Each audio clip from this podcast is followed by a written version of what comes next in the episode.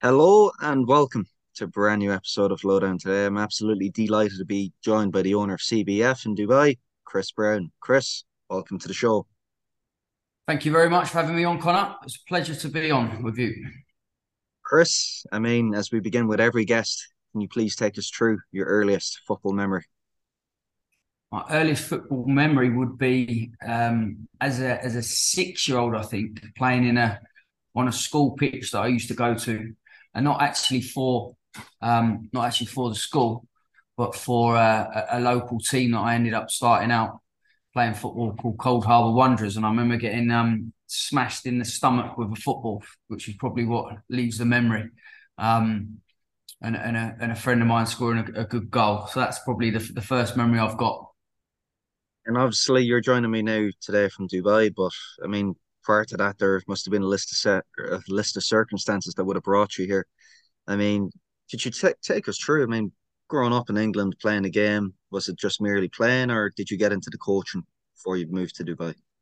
Yeah, no, I, I um started to play as, as you know as young as probably that six year old, always playing you know above myself in terms of the age groups and with older friends and you know down the park and, and what have you, like like most kids. But um, from playing locally, um, I was then asked to go to Luton Town's uh, Centre of Excellence at that time. Um, ended up playing there. We had some decent players in that age group. but Emerson Boyce, who went on to play for obviously Wigan and um, in the Premier League, and uh, Gary Doherty, who played for Tottenham and Norwich. Uh, and then, and then at that point, I I actually started. I was asked to go to Chelsea, so I started to train it um, with Chelsea as well. But uh, I was still signed on Centre of Excellence forms with Luton. So um, at the end of the season, uh, the idea was that I would go to Chelsea and sign Centre of Excellence forms with them. Um, this was at this point I've been at Luton probably two or three years, um, and I think I was a teen roughly at this point. And uh, during the school holidays, uh, Adidas did a, a, coaching clinic at my school, um, and as luck could you know turn out that. Dario Gradi, obviously very famous in in, in you know uh, coaching and, and bringing players through, was uh, the manager of Crewe at that time, and he, he came and delivered a, a session um, or a couple of sessions, I think it was, over a couple of days with some other coaches, and just got speaking to him. Obviously, I was enthusiastic when he's playing every session, and um, he kept you know saying, "Well, that's not you again," and uh, you know having a bit of a laugh and a joke. And then he asked me, he said, "You know, where what am I doing with football?" And I, I told him, said it was at Luton, it was going to sign for Chelsea.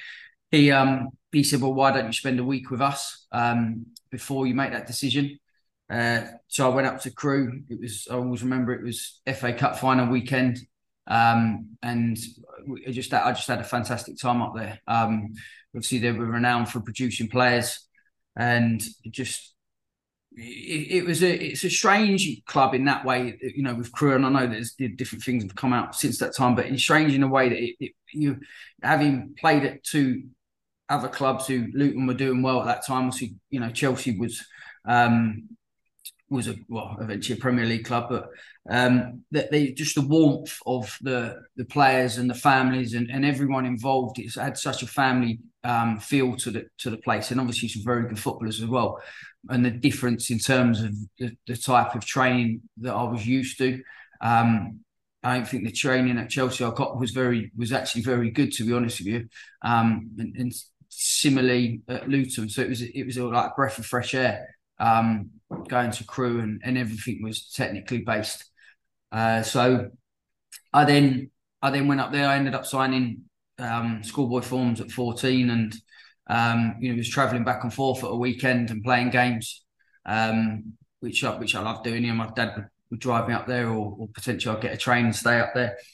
Um, and then I had I had uh, I snapped my arm. I had to have a, um, a, metal plate and stuff like that. And so I was I was in I was out for quite a while with that, um, as well as a, I think it was a stress fracture on my back, which most players were getting at, at that time. Um, and so I was still I was a little bit wary whether I'll get a contract, but thankfully I got the I got a YTS contract.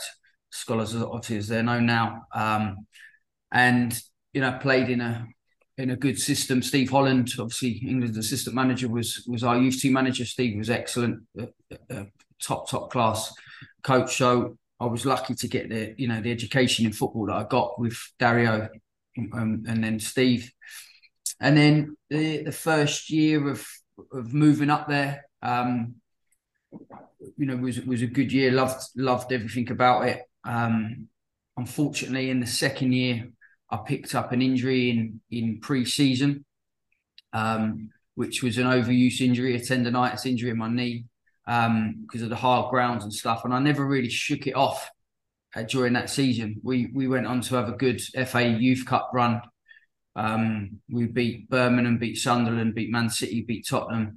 Um, but unfortunately, uh, I couldn't shake it off. I had an operation. I was out for three months. had an operation, uh, and I they then signed me on a pro, but a non-contract pro because I've been injured for such a long time.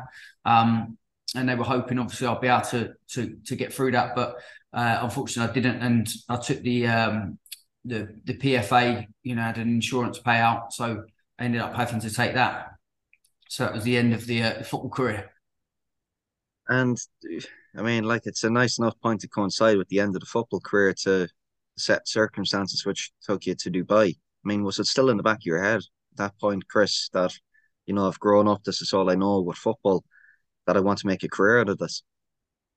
Yeah, uh, you know, as a as a young player, it's, it's it's it's all about your your identity as a footballer, isn't it? And it's what you're known as. You know, whether you're you're going in the local pub or you're going, you know, in the your community, that you know people know you as this footballer and you know asking you questions about playing against you know Man United and famous players that have come through at that time and um, so when that goes and you, you don't really appreciate that until it's gone um, you think you're going to be fine. And at that point there wasn't a huge amount of support from the PFA I know they do a lot, a lot better now. Um, so really from going from that to them having to to work in different jobs you had no idea about, from working on building sites to air, putting air conditioning into electrical work to working in a warehouse to um, gardening and working in offices. Like I, I really did not have a clue what else I could be. Um, so really, that I remember actually being on a building site thinking I've got to do something about because I just do not enjoy what I'm doing. Um, and I don't really know anything else. So I, I, called, I'd called the PFA and they said that, you know, they would contribute to um, going on the coach education courses. Um, so I went to Lilleshall uh, and got my level two. Um, I think it was, well, we, we'd done it originally at Crewe as, as a prelim, but I hadn't finished it off. So I went to do my level two. And I think that was the start of that um, opportunity. I went went as a young well, I was a 20 year old, I went out to Australia as well, um, half of which was to potentially pay to play, sorry, in the Western Australian division because you could play part time and earn you know decent decent money, semi professional. My injury was where I mean, it was an overuse injury, so I could train a couple of times a week and play. Um, and wanted to enjoy myself out there. Um, ended up getting injured again, tearing my hamstring, and and that was the end of that. Played against Perth Glory, and that was probably the, the highlight of it. Um, and then ended up wanting to travel again as well. Um, again, just trying to kind of get away from what I'd you know not be, having not been a footballer was then where else could I go and what could I experience? So I went out to uh, spent uh, five months in on a Greek island and then about a similar time working in a um, in a French resort in uh, snowboarding each day, um, working in a bar. So it was uh, all let's say character building or in the um the lost years i don't know either one of them sounds like a great old career Rick. yeah no no i enjoyed it don't get me wrong um probably a bit too much at times but the um and then i i you know with my now wife we we um a friend of hers had done a year in in dubai a year in abu dhabi and I, I didn't really know much about dubai at all um I, you know, I've seen the UAE at the 1990 World Cup didn't really know much about the country other than you, you heard about the oil and the wealth. Uh, and then I, um, and then it's it's seen some articles on on Brits enjoying themselves in Dubai, so sounded quite attractive. Um, and she ended up getting a job in a, as a hairdresser from a hair recruitment. Said that she wouldn't go unless you know a long term boyfriend could get something they said, "What does he do?" So I was coaching part time, and that was obviously the thing that I wanted to to um, to develop, uh, and ended up getting a, a job in a private football academy, which was probably one of two at that time that was out here. So we, you know, we used to coach in Sharjah, Abu Dhabi, Dubai, um, three or four times a week, and then we'd have a the junior football league, which was more or less grassroots run teams at that time. It hadn't expanded and exploded uh, like it did a couple of years later with with a number of big name um, clubs bringing their private academy soccer schools in. And to those who don't know any better, I mean, obviously Dubai always, well, in the last 40, 50 years, most especially, very economically prosperous. But for football aside, I mean, or focusing on football, I mean, you were delving deep there into the unknown, Chris. You were speaking about only two academies in the region being set up. At, like it's night and day compared to the Dubai that we see nowadays, compared with the football scene, which obviously you've played a prominent role in. Yeah, it, it is. When you look back on it, it's quite incredible because there are, as you say, Conor, you've experienced it and you know how it seems like in every other day that there's a new football academy that opens up out here. Um, and because the place is such a transient place and there are so many different nationalities, obviously, um, people, whether it's an ex player, whether it's a club, whether it's, you know, just someone who wants to, uh, you know, has a passion and, thinks that they can start their own business. So it's a very competitive marketplace in that in that pay per play model, which it's become um, out here. Uh, and I've, you know, I've probably seen there's been a, obviously you, you'd expect it over time the improvements, um, and there are now the coaching is a lot better. Um, the, the the structure is better uh, from a private uh, probably from a competition level, probably from uh, you know that ability to to get kids playing. Um, but I think there's still a lot of work that needs to be done um, from from the ultimately from the the governing bodies and federation. And where did the idea for CBF come into fruition? So I worked. So 2006, there was a warm weather training facility that um, opened up called Jebel Ali. It was the first really of its kind in the region. I think Newcastle and a couple of other teams had come over on trips and kind of used pitches and stayed at hotels. But uh, JA saw uh, JA Resorts and Hotels saw a, an opportunity with Viv Anderson, Tony Woodcock as the consultants on it to build two football pitches and uh, you know basically change rooms in an office. Um, and then they would capitalize on teams coming through, you know, staying at the hotel and, and the rooms and F and B that, that that created. So um, I was asked to then, I've got you know half decent name in the community from a coaching aspect to set the Umbro Academy up at the facility. Um, Mick, um, who's the, the academy director at the time, Mick Leonard, he started the coach education courses with the English FA. Guy called Paul Smalley, who's the technical director out in Bangladesh now, um, and we obviously had a lot of teams that started to come through, whether it be Premiership teams or whether it be Eastern European teams. Um, after a couple of years, I, I ended up uh, managing the facility. Um, so we, you know, we were kind of servicing the community, but also servicing a, an elite level of football. Um, and you know, it all worked out well from that aspect. Um, I then set up my own company called It's Just Football, which is now known as IGF Academy, in 2013 um, where I started to use other facilities. Kept JA as a, good, strong partner, but started to use Nad Al Sheba Sports Complex, His Highness's facility, uh, Dubai College, which is arguably the, the, the, best academic and sports school out here, um, and a number of other different facilities. Um, and then I was approached by an Indian sports group, uh, some conversations I had in 2016 um, they were looking to build on what they'd done in India using expertise that was based in the UAE across different sports. Um, and they were in the process of acquiring a, a swim and gymnastics company. Um, and so they spoke to me about the acquisition, um, which opened up a, a, whole kind of new world to me.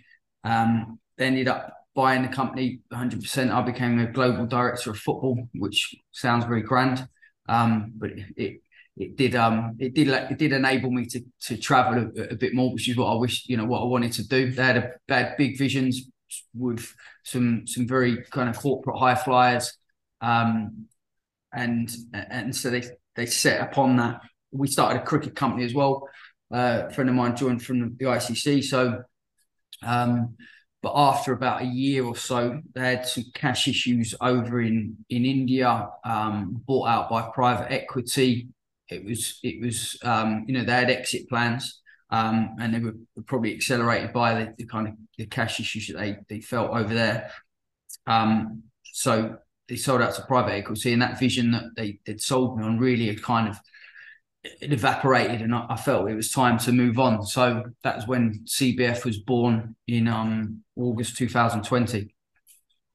And it's been amazing because to the outsider, I mean, the trajectory has just been upward, Chris. Indeed, we first met when I was helping out with the training camp with Zenit St. Petersburg, ourselves and Cullen. And since then, I mean, it's been amazing. You've seen Mina Cup in its infancy.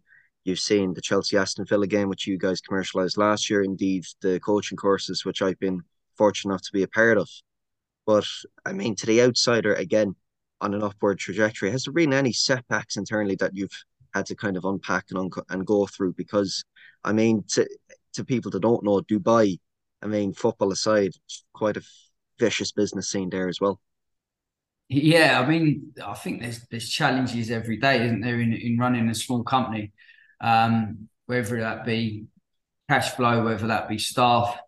Um, I think what you know we've always tried to pride ourselves on and, and the staff that we've we've brought in, and obviously you make mistakes along the way and you, you try to learn from them. That, But um, we've tried to be different. Um, we've tried to kind of you know everyone wants to, to say that they develop things, but we've probably said that we you know you look at what's going on in the marketplace here now. We were doing that a number of years back.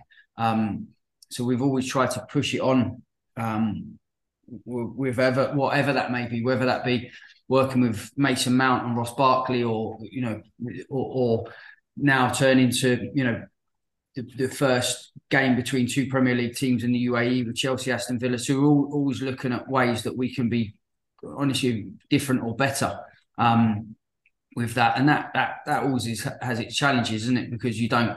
You, you don't get everything right ultimately, um, and and you do have to go and learn by those mistakes. Um, and I suppose from from an outside perspective, it can always look like it's going really well, but it's what's what's happening. Um, you know, staff is is always is always a problem because we live in a place which is quite transient, um, and sometimes the um, the attitude maybe is that you people might not be here for a long a long term, but I think now you you I've been here for 19 years, but I never came here thinking that I was going to be here for 19 years. I came here thinking I'd be here for two years, um, and it's just become a, a home really, a second home. Um, it's a great it's a great city, and it's a great you know we've been able to expand from Dubai into Abu Dhabi now as well um, with what we do. So the, the country as a whole is is very well led, very very well governed, um, and looks after not only its its own people but also the, the, you know the people that come to live here. And I mean, Chris, as CBF has began to develop a lot more kind of branches, let's say, I mean, you've had to delegate a lot more. How have you been with that? Um, you know what? A few years back, particularly as a coach, I never felt that I'd be able to to do that, to delegate that. When you try and obviously build a company and um, you've got to manage a, a, number of different facilities or, or different coaching sessions that you never you know you never quite feel that what someone else is doing is as good as what you would do.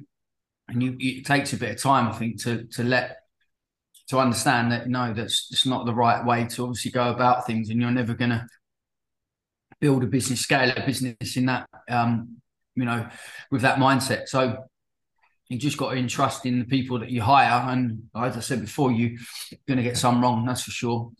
Um, that they they're going to do the job, you know, as, as, well as they can, and let them make their mistakes, and and hopefully they're uh, not too detrimental to what happens, and and they can push things on more. And as long as you can obviously guide people with the the vision you have for something, then you know you try to get that buy-in from people.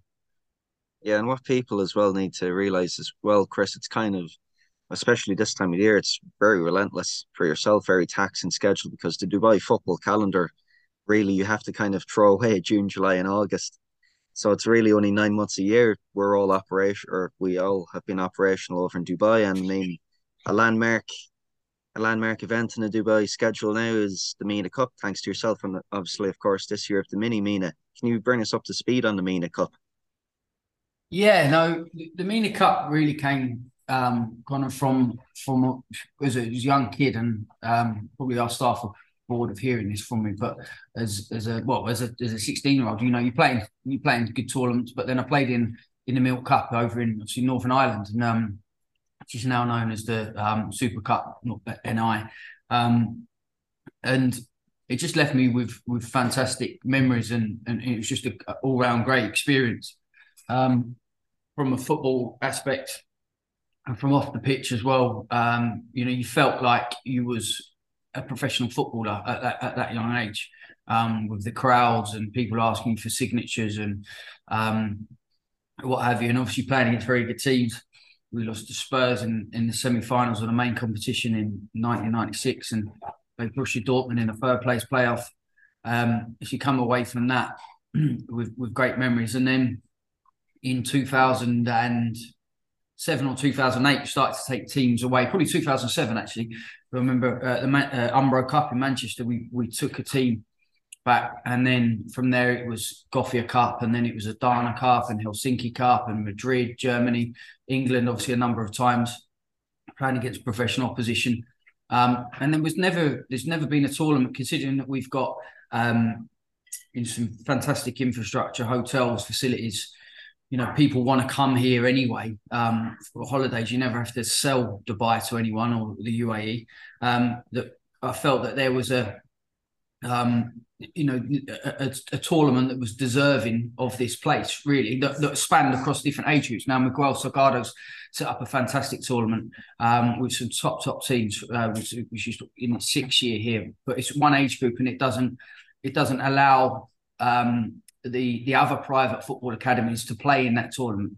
For me, it had to be you know kind of two pronged in the fact that yeah we'll, we'll get some great teams over here and we'll we'll go across age groups, but we'll we'll also ensure that it's part of the development of of football um, in the country. Um, so there's a there's a, UAE qualifier. So teams we had 72 teams in that last October. Teams need to qualify to play in the main competition. Um, we've run the tournament, you know, it'll be the second year during Ramadan now. Um, so it's, it's tough because obviously one you're asking players that that you know that maybe Muslim players to um, to play in those conditions, but also you know when you're trying to attract teams from around this region, they just won't you know they wouldn't look to play unless they're from the UAE and mainly expatriates. So um, from next year, you know we'll look to we've got 32 teams uh, this uh, this April. We've got you know the likes of Crystal Palace and Middlesbrough at 12s, New York Red Bulls, Yokohama at 14s, team from Tanzania, India. Uh, Robbie Fowler's academy's got a couple of teams in, teams from California. So we're we're pretty varied in terms of where teams are coming from. But I'm sure that once we uh, come out of Ramadan next year, uh, that we'll get teams from this region. Um, as well as the, the, the local professional clubs because at the minute they can't take part because of because of Ramadan. So we're trying to provide an experience that is like because what our core business is is around team training camps for the top teams, the Chelsea's, the Aston Villas, whoever. Um, so we're providing experience to these young players that they would have got going to the Milk Cup, but with better facilities. In, in all in all fairness, uh, staying at a beautiful five star resort so they're getting that professional football experience at a young age. Um, and and those you know the small details is, is what we're looking to install into the into the tournament. Um, and embrace technology the innovation side. We just signed a you know deal with uh, an NFT company. So where we can capture moments and those those moments can be stored for the players. So we're looking at all different ways of around the tournament to also make it commercially viable as well because um, you know there's, there's tournaments all around the world which rely solely on um, a benefactor, let's say, um, put, putting money in that will pay for these teams, pay for their flights and pay for everything whilst they're here. Now we're never going to pay for anyone's flights. um, because it's just not sustainable. Um, but we can still get some top teams, um, and I think that you know, given two or three years, those teams will be wanting to play in the competition because of the experience we can offer, and they'll they'll pay their own flights. It was absolutely phenomenal to be there and witness the inaugural Mina Cup last year, Chris. I mean, it was truly an unbelievable cultural experience. And the fact you, you had a Pumas from Mexico, you had a Reliance and Minerva from India, you had several African teams involved. And it's something which we even discussed off air. I mean, the development of football, grassroots football, so to speak, in the UAE, giving the players access to playing against the best. I mean, going forward, I mean, what do you think needs to be done with youth football in the region?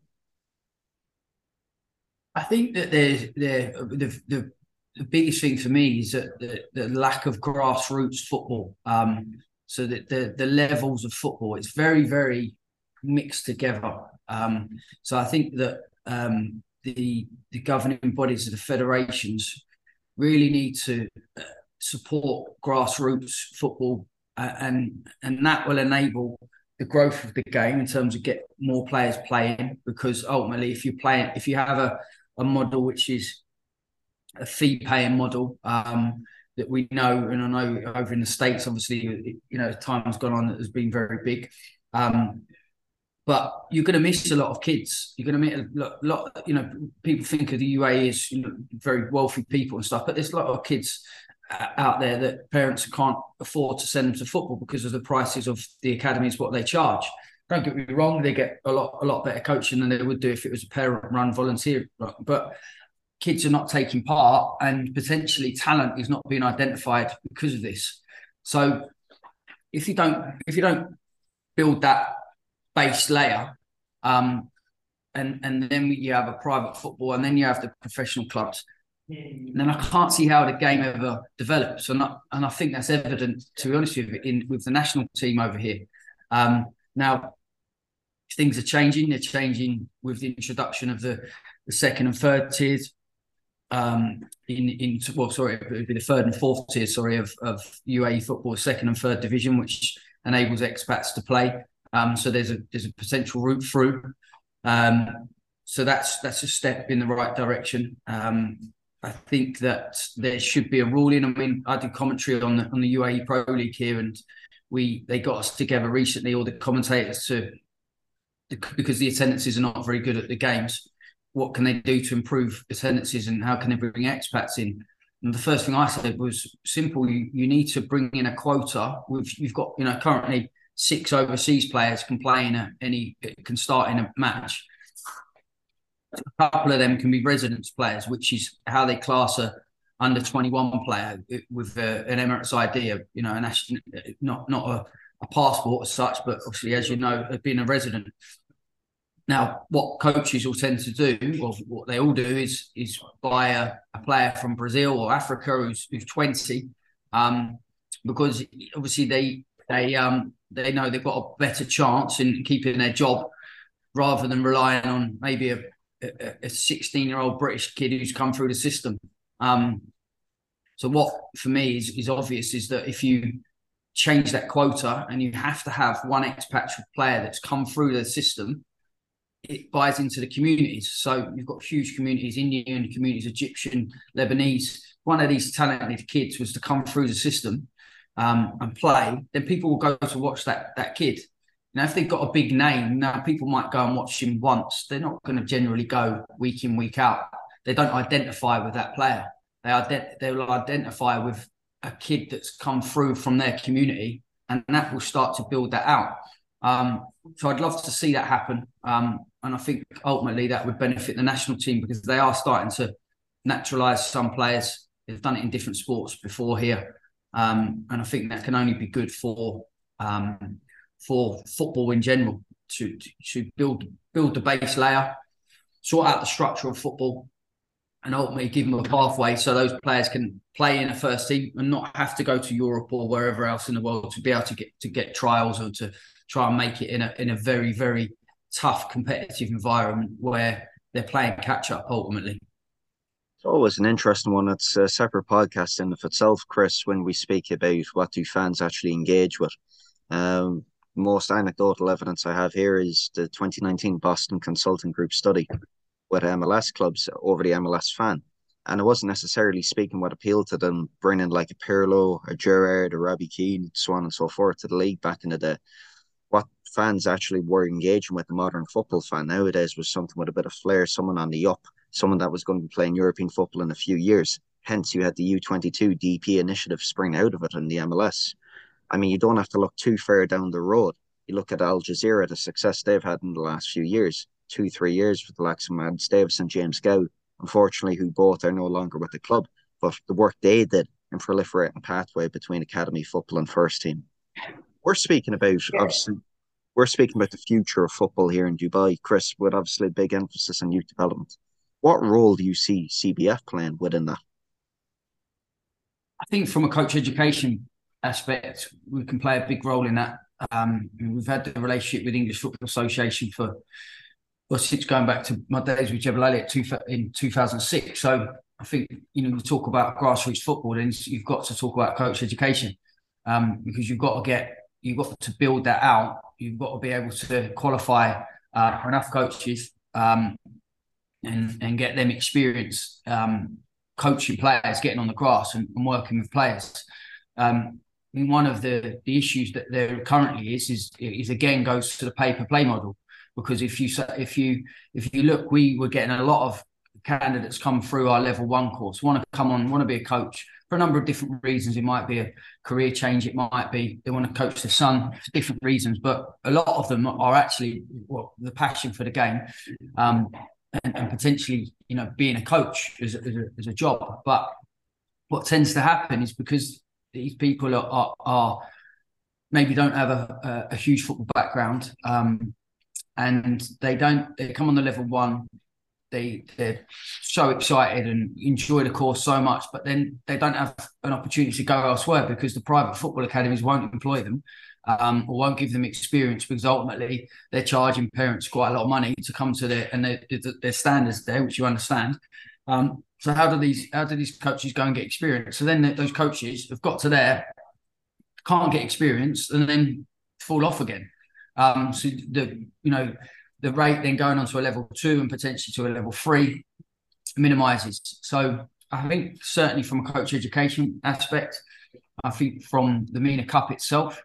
Um, so we, we manage the Rangers Academy through in Abu Dhabi as well, which um, which is with you know coaches from the club but that also helps with with um with bringing a big brand and and you know the the opportunities that lie from potentially taking players back to the club. But certainly the main ones for me are coach education um, and and the Mina Cup with with uh, a, a, probably giving players a, a platform to play on. And if we pick up the phone again in 10 years' time, hopefully Chris will have a few conversations in between. But if we were to pick up the phone again in 10 years' time, do you envisage us having a different conversation regarding the nature of the game in the UAE? Yeah, I think we will because I think they have to. Um, I think that other industries, uh, you know, the, the world leaders in, or you know, have made huge strides in a lot of other industries. So I think sport is one of those that they haven't really done. Um, I think that they're world class at producing one-off events or, events over a weekend. I don't think um, from a long-term player development perspective, whether that be, and I can only talk about football. I'm not going to start talking about other sports, so I don't know about other sports, but um, they don't seem to be doing much on the international stage in in, in any sport really. So I think you know the the, the visionaries, the, the leaders of this country have done incredible things. Probably start to look at it and hopefully look at it and go, well, this needs to improve. You know, we're we're, we're fantastic at all these other things. Why are we not fantastic at sport? Um, so I hope, hope I hope this changes there. Um, and I think that the fact that Saudi Arabia, you know, next door neighbour is is doing what they're doing um, within sport, then it's you know you know the nature of uh, of the, you know this landscape in terms of how competitive they can be. Um, you know, brother to brother. Um, from country to country here. So that will help spur them on, I think. Um, and I think that they, if they see the likes of Saudi making um, real long term development plans, which they have done, um, will hopefully uh, kickstart and and and develop football and sport here. Because if we speak about the UAE overall, I mean, Chris, we do speak about them as innovators. And I think a huge part of it is creating a compelling picture of change for the future. Uh, Jack Dorsey, former Twitter CEO, he had a great quote about innovation. He says, Innovation, you know, in developing countries, it's a necessity. In developed countries, it's a desire. So I think there's an identity issue piece there, especially within UAE sports. So it's going to be absolutely fascinating to see how it plays out over the coming few years. Yeah, and and you know I, I don't want to sound too critical because ultimately football it's about culture as well, isn't it? So, um, you know, we're used to football being ingrained into society where, where we're from, and that football started 150 years ago. So you look at the country itself, um, you know, 40, 50, obviously 50 years now. Then let's let's be fair. You know, there's they've got most other people have got 100 years on on this. So if you probably if you compare like for like, then they probably are way ahead of where they, they should be. But I think also given the um the resources they have available, then then they could be even further ahead. And I think that they could could improve things. And these things take time, you know, it's not a it's a it's a 10, 20, you know, year plan with with these things to get to change a culture um, takes a long a long amount of time. Obviously, I'm sure in different studies that have been done. Um, so everything that we um, relate to within football and you know the smells and the noise and everything in regards to, to that side of the working class football um, is different to here. Um, there, there isn't that kind of uh, spectator led, um, I suppose, um, culture that that, that, that we we know. Chris, it's been an absolute pleasure to have you on, to finally have you on. Um, I'm very much looking forward to seeing how CBF continues to grow in the future and indeed the Mina Cup, the second edition, what's different this year compared to next. But as we begin to wrap up and bring it to a close, I mean, obviously you've had quite the journey yourself. I didn't hear that piece. I never heard that piece about the Greek island, Australia, and France. sounds a bit sounds a bit more than a cultural exchange to me. However, I mean, for whoever who's slightly bit inspired, you know, listening to you talking about your journey today, I mean, and they would wish to thread a similar path and get into the footballing industry, what advice would you have for them? Um, thank you, Conor, firstly as well for um, inviting me on because you've had some massive names. So I'm honoured to, uh, you know, to to come in and speak to you for that. So um, well done on a fantastic podcast. But the um, uh, funny enough, I had a I had a sit down with a, a, young lad who who was I coached him probably eight years ago, and he came in come into the office yesterday, and he said exactly the same thing. And he said, "Look, I'm not really sure what I want to do. I love football, and I, I, I want to be involved in some way, shape, or form. I've probably got a, a, a, more identify from a data aspect. I more enjoy that." Um, and, and what I said to him really was that you know you, you do get a lot of people ask you. Um, and want advice and want to sit down and have a coffee. And obviously, you've got a business to run, and you know we've got the as well as CBF, we've got number ten as a new content and creative agency as well. That so there's a lot of things going on. But I'd never, I, I would, I would, if someone makes the effort to be a little bit different um, and, and to be find an angle with someone. That's how I've always feel. I said to Kai yesterday is that if you can look at, you know, he's he's from his mother's from Holland, his dad's from England start to research stuff about people that you might want to get in contact with. Um, if if you show that you're from, you know, that find out that person's from somewhere in Holland, you can identify with that, um, and you your message to them is is a bit more interesting than can I have half an hour with you? Um, you know, that's that's one way to go about it. Um, in terms of actually going out and, trying to build a, a business, then um, you know that kind of really happened to me. Out of I've always been a bit, I suppose, entrepreneurial, but things happen in your life, and we that that you know you find yourself in a situation that you didn't think was going to happen. So whether that be the, you know an injury from football or, or, whatever it may be, and you just see an opportunity and then you kind of run with it and um, just probably try to be a little bit, I suppose, um, fearless with it and um, a bit of bit of gambling in there, which um, you, have got to try and um, just work. You know, simple. I'm sure what, everyone says is you've got to work hard because someone else will be trying to work harder than you. But be a bit different and be be a bit um be a bit smart with your angles um and where you where you're looking to get to from them is if that makes any sense. Chris, what a fantastic way to close the show. Um, have to say, I was really looking forward to getting you on for a while, and it didn't disappoint. Top man, appreciate it, Conor. Thank you very much.